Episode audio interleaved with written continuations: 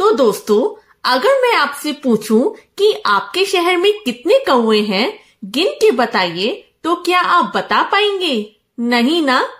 लेकिन जब यही सवाल अकबर ने बीरबल से पूछा तो क्या आप जानते हैं कि बीरबल ने इसका क्या जवाब दिया? आइए जानते हैं।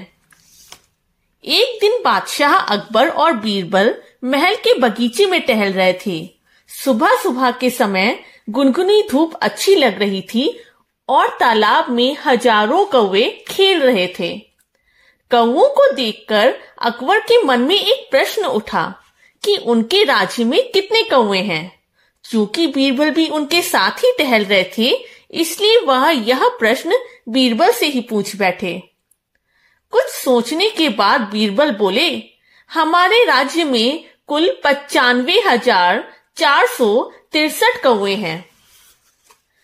उनके उत्तर से आश्चर्यचकित होकर अकबर ने उनकी फिर से परीक्षा लेने की कोशिश की। यदि जितने कौवे तुमने बताए हैं, इससे अधिक हुए तो?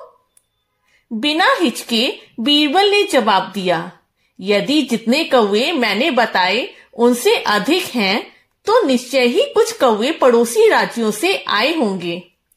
और यदि इससे कम कौवे हुए तो? अकबर ने पूछा, तब हमारे राज्य से कुछ कौवे छुट्टियाँ मनाने दूसरी जगह पर गए होंगे। बीरबल ने जवाब दिया तो देखा आपने दोस्तों, बीरबल ने इस सवाल का कितनी चतुराई से जवाब दिया।